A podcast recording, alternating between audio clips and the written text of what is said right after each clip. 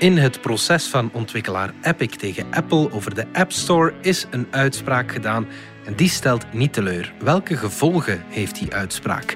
En in Australië is een vloekende eend opgedoken en die zegt heel wat over het leergedrag van vogels. Het is vrijdag 17 september. Ik ben Alexander Lippenveld.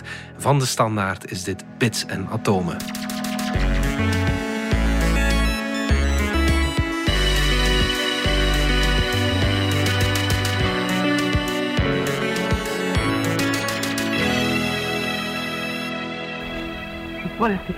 Beginnen doen we deze week met een geluid. Pieter, dat komt uit jouw schuif. Ja, Dominique, enig idee wat dit was? Uh, ik weet het nu omdat je het mij verteld hebt, maar ik was er anders niet achter gekomen. Nee. nee. Het is een eend. Het is een eend, inderdaad. Dat is niet wat je je voorstelt bij een kwakend eendje. Hè? Ja. nee. En Bovendien is het een uh, eend die Australisch praat. Dat is heel duidelijk. Je bloody fool. Dat kan maar uit één continent komen. Ja.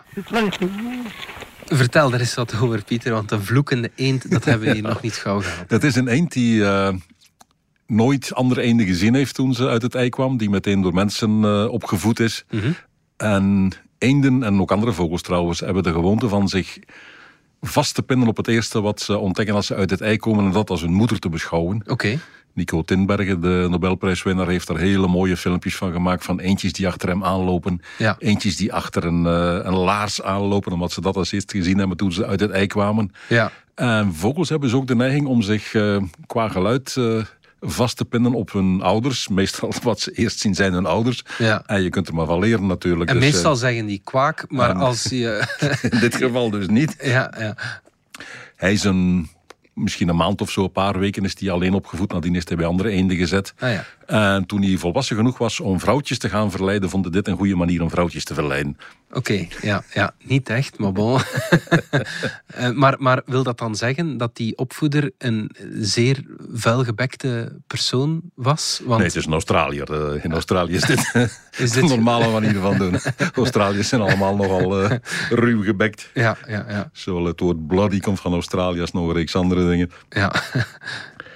Uh, trouwens, hij heeft niet alleen uh, leren vloeken van zijn oppasser. Hij heeft ook zijn oppasser uh, nagedaan toen hij, gewoon toen hij bij hem op bezoek kwam om zijn eten te brengen. Laat maar eens horen.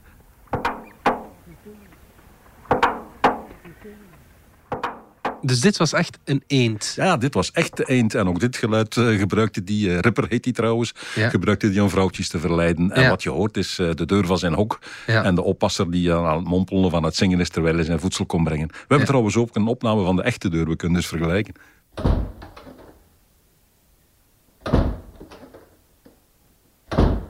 Nog even de eend.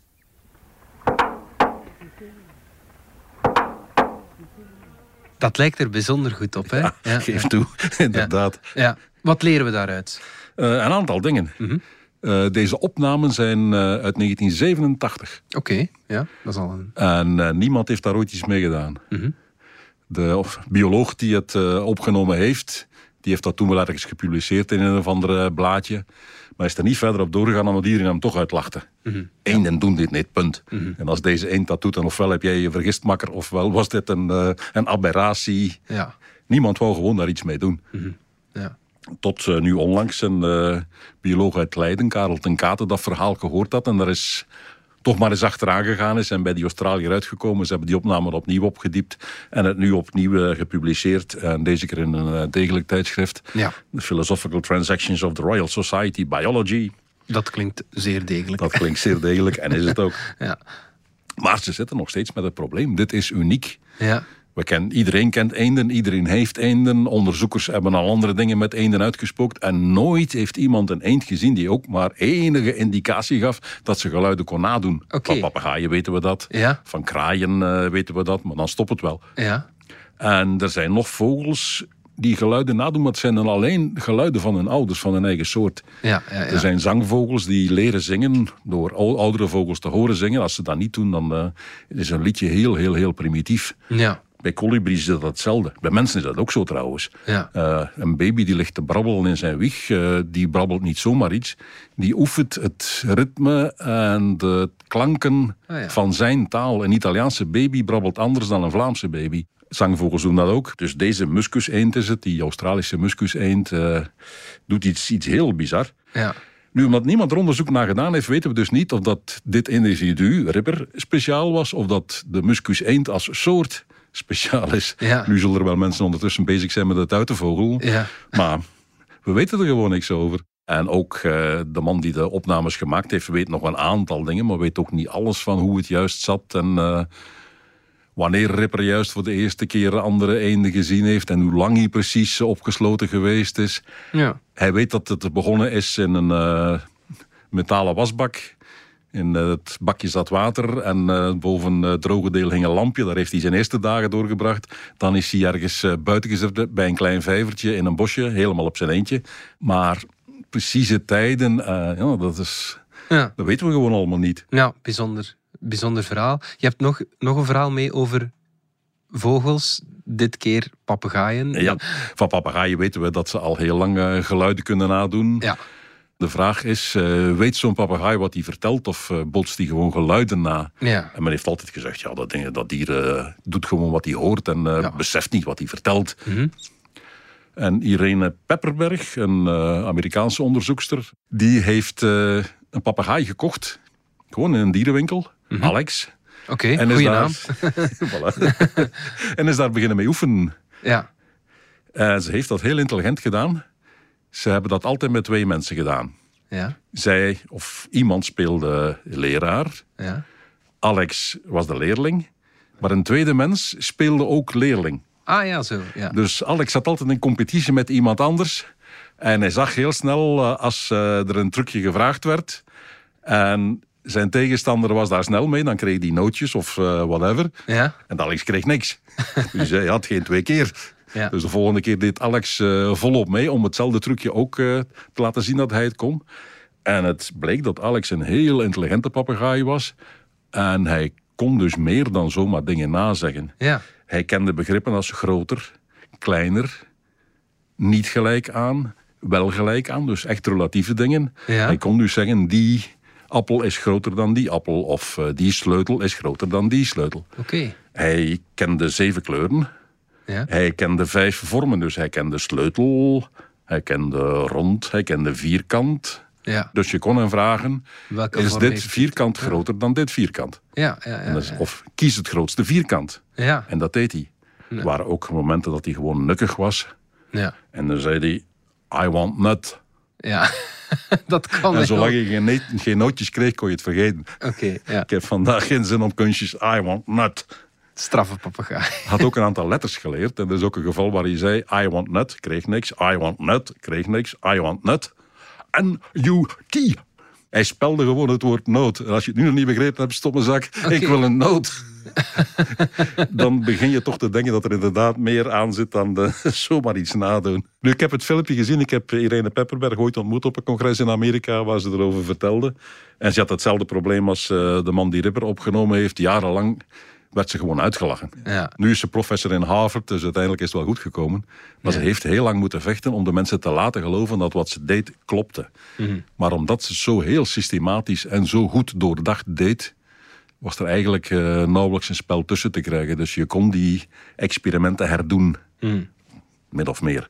Want Alex bleek voor een papegaai heel intelligent te zijn. Ja. Pepperberg heeft een reeks andere papegaaien getest. Ze heeft uiteindelijk nog met twee anderen gewerkt. Maar met die twee anderen is ze nooit zo ver gekomen als met Alex. Dus individuele intelligentie moet ook een rol gespeeld hebben. Ja. Maar desondanks moeten we zeggen, de intelligentere papegaaien kunnen dus toch wel ergens abstract denken en dat denken ook verwoorden.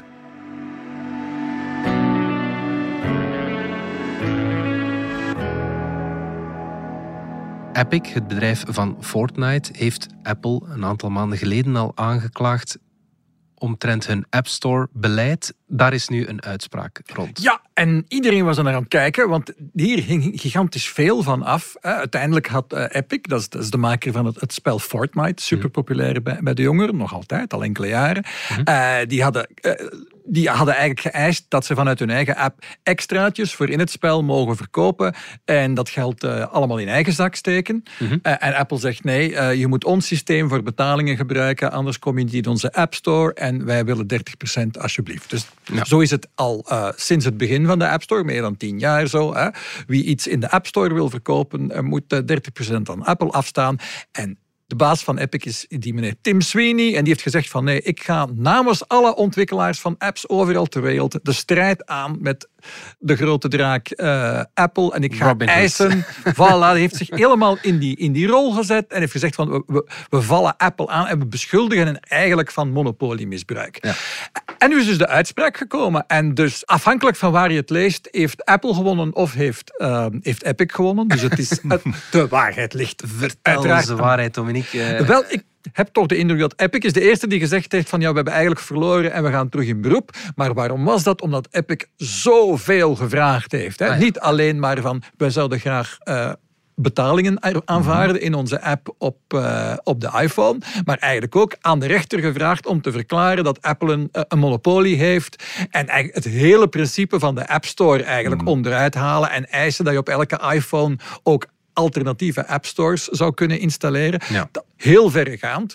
En de rechter heeft gezegd, het is een, een heel verstandige dame, Yvonne Gonzalez eh, Rogers heet ze, en die heeft dat afgaande op haar oordeel grondig naar gekeken. Eigenlijk heel veel van de argumenten van beide partijen mm. opzij gezet. En gezegd, ja, maar kijk, waar gaat, wat is het echte probleem? Ja, het echte probleem is, iemand wil iets verkopen vanuit zijn app. Maar mag niet, mag niet van de regels van Apple uh, zeggen, uh, ja, je kan het ook elders kopen, maar dan, uh, en dan is het goedkoper, want dan hoeven we geen 30% aan Apple te geven. De situatie met de Netflix-app bijvoorbeeld, open de Netflix-app op iPhone, je vindt nergens hoe dat je in godsnaam zou moeten een abonnement pakken. Ja. want als, je mag dat van Apple niet zeggen. Ja. En de rechter heeft nu eigenlijk gezegd van, als je dat maar gewoon mag zeggen, als je gewoon mag zeggen van, kijk, om, om een abonnement te pakken op Netflix, moet je niet hier zijn, maar op de website. En hier is de link. Dat zou Apple moeten toelaten. Dat is dus een klein, maar mhm. zichtbaar en meetbaar barstje in de muur die Apple de voorbije jaren rond zijn App Store en zullen we maar zeggen rond zijn hele ecosysteem heeft opgebouwd. En dat is klein, maar denk ik zeer significant. Zeer significant. Als er een barst is, er is, gaat die groter worden. Voilà, er is een barstje en het zal groter worden. Maar iets anders dat ik daar ook heel interessant aan vind, is dat het misschien een indicatie geeft, uh, omdat dit een hele slimme rechter mhm. is, en, en die, die, uitspraak zou best wel invloedrijk kunnen zijn. Er lopen natuurlijk een heleboel procedures tegen die grote technologiebedrijven, tegen elk van de grote mhm. technologiebedrijven. Ik noem ze even Amazon, uh, Google en Facebook gaat het dan specifiek over. En daar lopen allemaal procedures over, vaak... Uh, eigenlijk ernstigere procedures mhm. die door de overheid in Europa en ook in Amerika zijn aangespannen tegen deze bedrijven. En hier heb je rechter die zegt van ja, maar we hoeven daarvoor eh, niet uh, naar al te drastische middelen te grijpen. We kunnen met een kleine ingreep, hè, er mag nu een lijntje tekst op staan. Zo, eigenlijk hebben we liever dat je elders koopt, namelijk hier. Of dat abonnement, dat kun je daar kopen. Ja. Eh, dat ene linkje, of knopje. Er is dan een discussie over of, het, of je dan binnen de app mag betalen. Dan wel, je moet zeggen van ja, nee, je moet eerst naar daar gaan, betalen en dan terugkomen. Maar het idee dat je met een kleine gerichte ingreep het probleem mm. dat voor ligt kunt oplossen zonder dat je die bedrijven bijvoorbeeld uit, moeten Facebook en Instagram uit elkaar gehaald worden, uh, moeten Google en YouTube uit mm. elkaar gehaald worden. Hier zegt de rechter gewoon, ja maar zet er nu gewoon dat zinnetje en dan is het eigenlijk opgelost. en ik vraag mij echt wel af of al die processen gaan uitlopen op echte veranderingen, maar die misschien veel minder ingrijpend zijn dan we verwachten. Ja, ja, ja. En voor ons allemaal is het natuurlijk een stapje vooruit. Want als we inderdaad uh, gewoon kunnen mhm. weten dat als je dan die, die app op je, je iPhone hebt geïnstalleerd, ja, maar wacht, wat moet ik nu doen om Netflix te kunnen kijken? Ah, dan kan er eindelijk een lijntje tekst staan dat zegt van je, daarvoor, daarvoor moet je op de website zijn. Mhm. Fortnite is al een tijdje uit de App Store verdwenen. Keren ze nu terug? Kan je terug Fortniten op een iPhone? Wel voorlopig niet. Laten we zeggen dat Epic en Apple dat nu uh, onderling eens moeten worden. Onder welke voorwaarden Epic dan terug in de App Store mag. Want de rechter heeft wel degelijk gezegd, ja, ja jullie hebben je niet aan de afspraken met Apple gehouden. Hmm. En dus jullie waren eigenlijk ook, ook in fout.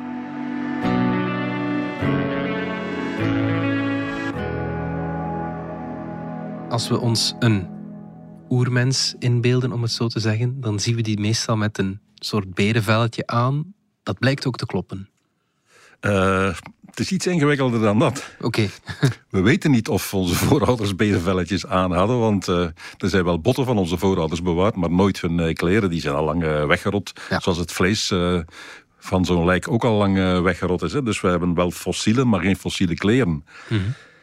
Nu, ze blijken hun kleren zo'n 120.000 jaar geleden. Okay. En het is in Marokko gebeurd. Oké, ja. En we hebben nu ook enig idee van hoe de mode in Marokko er toen uitzag. Niet omdat die kleren bewaard waren, maar we hebben nu werktuigen gevonden ja? waarmee je kleren kunt maken. Naaimachines, uh, zoiets. we hebben 62 uh, werktuigen gevonden in bot, ja. die aangepast waren om er dingen mee te doen. En aan de slijtsporen kun je zien wat ze ermee gedaan hebben. Okay. En er waren erbij die gebruikt werden om huiden te schrapen op de manier zoals huiden nog gelooid worden. Ah ja. Dus leerlooien, dat bestond toen eigenlijk Leerlooien moet toen bestaan hebben. Oké, ja, ja. En er waren er ook bij die duidelijk gebruikt waren om uh, pelsen uh, draagbaar te maken. Dus om pelsen uh, het vlees af te schrapen. Ah ja, oké. ja, ja. Dus die schrapers bestonden ergens rond de 120.000 jaar geleden en in elk geval zeker 90.000 jaar geleden. Ergens in die periode daartussen okay. moeten die uh, botten uh, in die grot in uh, Marokko gevonden zijn. Is dat, is dat vroeger dan we aanvankelijk dachten of, of net niet? Wel, ja en nee. we hebben ook klerenluizen. Dat is een luizensoort die specifiek zich in uh, kleren uh, en in uh, pelsen stopt. En als we de genetica ervan bekijken, mm-hmm. dan zien we dat die ergens een 170.000 jaar geleden zich afgescheiden heeft van de rest van de luizen. Okay. Dus ergens 170.000 jaar geleden moeten er mensen in berenvelletjes of whatever rondgelopen hebben. Ja. Alleen de oudste werktuigen waarmee je zo'n kleren kon maken, die, die hebben we nu gevonden in die Grotte des Contrebandiers in uh, Marokko. Mm -hmm. En dat is dus ergens tussen de 90 en de 120.000 jaar geleden. Mm -hmm.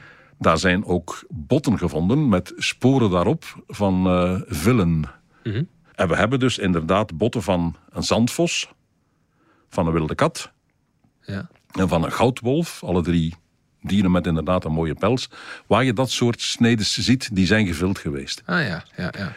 In diezelfde grot lagen ook uh, botten van, uh, van runderen. Mm -hmm. En daar zie je heel andere snijsporen op. Die zijn gebruikt geweest om op te eten. Daar hebben ze het vlees van de botten gehaald. Ja, ja, ja. Bij die drie uh, pelsdieren, daar hebben ze het vel, losgemaakt. Dus dat allemaal samen wijst inderdaad dat er op dat moment en op die plaats aan mode gedaan werd.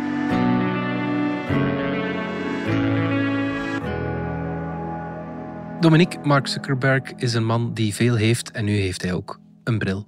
Ja, uh, de zonnebril van Facebook. Uh, een beetje een tegenvaller voor heel veel mensen die er meer van hadden verwacht. Mm -hmm. Maar strikt genomen heeft Zuckerberg nooit gezegd dat wat hij ging brengen een echte augmented reality bril ging zijn, want daar gaat het over. Mm -hmm. Hij had alleen gezegd, dit is een stap in de richting van de superbril die iedereen wil. De augmented reality bril, de bril waarmee dat je dus waar ik mee tegelijk uh, Pieter kan zien en jou kan zien. Ja. Maar dan staat iemand anders die van op afstand uh, even inbelt daar ook naast. En ja. ik zie dan zijn avatar en die staat daar dan net in de kamer. En dus die combinatie van echte en virtuele beelden samen in één bril, die je zo kunt opzetten. En dat is de bril die nu net is aangekondigd door Facebook, de Ray-Ban Stories bril, want het is samen met Ray-Ban. En in de hoekjes zie je dan zo'n klein metalen rijstkorreltjes, precies Ja. in de twee hoeken. Die moet je dan wegdenken, want daar staan in de versie van de Wayfarer-bril, de Ray-Ban Stories Wayfarer-bril van Facebook en Ray-Ban, staan daar twee kleine camera's. En daarmee Ah. kan je eh, videobeelden maken, die je dan pakweg op je Facebook of Instagram kunt posten. Dat is inderdaad toch mager. Hè? Een uh, bril met een camera is Ja. nu niet pre- precies nieuw. Er is wel audio en dus, ja, dus hij is ook een, een Bluetooth headset eigenlijk. Dus je kunt er ook je telefoontjes doorgeven. En dus ja, strikt genomen ja, moet augmented reality altijd beeld zijn. Nee, als je, moet je een pijltje hebben dat zegt van je moet hier linksaf. Of is het ook goed als er een stem in je oor zegt ga hier linksaf. Kunnen we over discussiëren. Maar inderdaad, dus aan de ene kant eh, is het een beetje teleurstellend. Aan de andere kant is het wel een bril waar je iets mee kunt doen. En hij kost niet zo belachelijk veel geld. Ja, 329 euro. En, ja. Dat betaal je nog wel eens voor een bril. Hè? Ook voor een gewone zelfs. Ja, ja voilà. Nu, als je dan je eigen lenzen in wilt zetten... en ik ben een man op zekere leeftijd. In mijn geval zijn het dan van die progressieve lenzen. Ja, daar, die prijs staat er niet bij. Dan kost het meer. Maar kan het wel. Ik kan hem wel laten maken met, dus met mijn lenzen. Fantastisch. Dus, en het enige probleem dat ik er dan, dan mee heb, is van ja, als je dan aan de ene kant zegt van we gaan een augmented reality bril doen en dan breng je een, een bril die er heel licht en best wel elegant mhm. uitziet, ja, creëer je natuurlijk de verwachting van een volgende versie, volgend jaar of binnen twee jaar, ga je er ook echt mhm. augmented reality in kunnen zien. Ja. En ja, dat gaat simpelweg niet lukken. Dus, en waarom, waarom niet? Waarom, waarom niet? Uh, ik denk dat we er nog gewoon veel te ver vandaan staan. Ik ben uh, Want dat lijkt nu eigenaar. toch niet zo moeilijk, Dominique? De, of ben ik daar nu zo verkeerd in?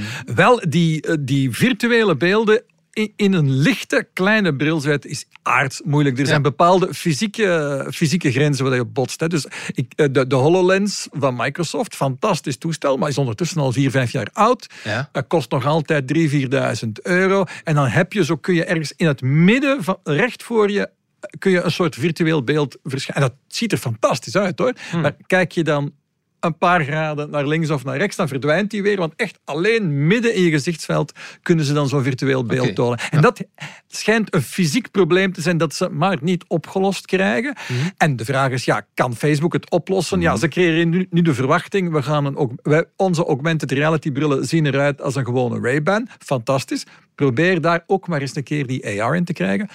En de grote vraag is natuurlijk, kan Apple het dan beter? Mhm. Want we weten ondertussen, Apple werkt daar ook aan met heel veel mensen. Wellicht in een laboratorium uh, eh, 100 meter onder de grond of zoiets. Ja. Er komt niks naar buiten. Maar we weten wel dat ze het doen. Hè. Tim Cook, de baas van Apple, heeft gezegd, uh, letterlijk gezegd, verschillende keren zelfs, augmented reality, dat is eigenlijk even groot, het is even belangrijk als de smartphone. Dus waar mhm. de smartphone de grote doorbraak is van ja, bijna 15 jaar geleden intussen. Het volgende grote ding is die AR in de vorm van een bril die echte en virtuele dingen combineert. Ja, als Tim Cook en Mark Zuckerberg, twee van de machtigste mensen in de technologie, dat vinden ja, dan zal het er wel komen, zeker. Wel, als het, als het fysiek onmogelijk is. Als, als, ik, denk, ik denk, Apple is verstandig genoeg als, als ze het niet goed genoeg krijgen, dan brengen ze het niet uit. dat is zoals die Apple-televisie. We weten dat ze er jaren aan hebben gewerkt. De Apple-auto, we weten dat ze er jaren hebben aan gewerkt. Komt niks van. Als het niet goed genoeg is, brengen ze het niet uit. Facebook daarentegen heeft nu gezegd van, kijk, we hebben al iets. En daarmee claimen ze wel een stukje van die markt. Dat vind ik heel interessant. Wat ik me wel afvraag, eh, gaat zoiets sociaal aanvaard worden. Ja. Uh, als mensen zien dat ik uh, met een uh, bijna stiekeme camera op mijn gezicht loop en ze toch herkennen willen van die twee dingetjes daar links en rechts in de hoeken van mijn bril. Die leefde ook tijdens de Google ja, Glass. Ja, elke vorige keer dat iemand, want dat, dit, dit is niet de eerste of de tweede of zelfs maar de derde keer dat dit geprobeerd is. Er zijn, hebben al heel veel mensen met, met, dat soort ideeën rondgelopen. En dit is misschien de meest elegante uitvoering ervan. Maar het idee van een camera die op je hoofd hangt, uh, mensen hebben dat niet graag. Mm. Zelfs al bij de eerste Google Glass was het nu, moet dat 2011 geweest zijn, mm. tik tien jaar geleden, dat mm. ze dat hebben laten zien. Het is pas ietsje later op de markt gekomen, als ik me goed herinner. Maar Bob, daar, daar wisten ze ook al, dat is een probleem. Hè, dat, mensen hebben dat niet graag, dat iemand binnenkomt met een camera op zijn hoofd. Ook al is het niet zo heel verschillend of je nu een camera want op, op veel smartwatches zit ergens ook een camera. Of mm. er zijn er toch een aantal mm. die dat hebben. Je, hebt, uh, je, je, kunt je smartphone in de hand hebben en stiekem aan het filmen zijn. Dus zo verschillend is dat niet. Maar toen al vond men dat een probleem. Dat is één van de redenen dat Google Glass, wat eigenlijk geen echte bril was, mm. maar een soort ja, een brilframe zonder glazen, zullen we maar zeggen. Eén van de redenen dat dat geflopt is, omdat je je daar echt niet mee kon tonen op een publieke ruimte. Uh, dat, dat werd niet gewaardeerd. Exact hetzelfde probleem met die, met die Snap. Hè, want Snapchat, uh, of Snap, het bedrijf achter Snapchat, heeft zo'n bril uitgebracht vijf jaar geleden. Ongeveer hetzelfde idee. Ook toen was dat het probleem. In beide gevallen kwam men dan op het idee, er brandt een klein lampje als je filmt of als je een mhm. foto maakt. Dus als het lampje uit is, ben je safe. Ja, uh, vertrouwen mensen dat dan? Dat zou kunnen. Of misschien heeft iemand dat lichtje, uh, heeft iemand er met een, een zwarte stift ja, dat lampje, dat rap gedoofd is. Dat lampje uh, weg, weggemoffeld, dus je weet dan niet echt. Nee, ik denk dat, dat dat is een van de redenen dat je dat inderdaad niet te veel gaat zien. Mm. een aantal Instagram-influencers of zo gaan, gaan dat zeker eh, gebruiken, daarmee willen uitpakken. Eh, en in, maar dat is denk ik niet een bril waarmee je te veel eh, buiten gaat wagen. Het is een kleine niche. En de- ja, de grote vraag is van, ja, die echte AR-bril, eh, wordt die dan wel een succes? Kan iemand die maken? Hoeveel gaat die kosten? En ja, ik vind het, een heel, ik vind het zo boeiend omdat de grootste technologiebedrijven in de wereld, want Microsoft is daar ook mee bezig, Google is daar ook mee bezig, ze zijn er allemaal mee bezig. Gaat daar iets van komen? En ja, van wat dat je tot hiertoe ziet, denk je van, pff, komt maar niet dichterbij, hè?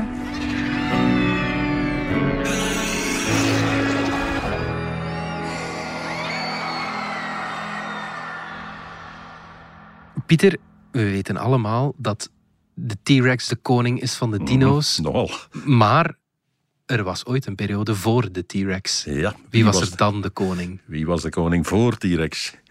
De koning na T-Rex is eh, Nobel de leeuw, dat weten we ook allemaal. Ja, ja, ja. En in de lucht is dat de arend, ja. En eigenlijk de mensen. Ja, en eigenlijk de mens. ja, ja, ja.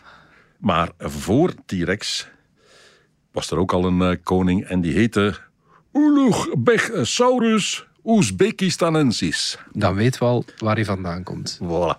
Ik geef toe, T-Rex bekt beter. Ja.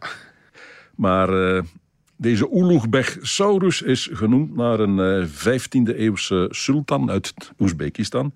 Die ook nog eh, wiskundige was. En wiskundigen waren toen ook astronomen, dus een geleerde zeg maar. Ja. En die heette Ulugbech.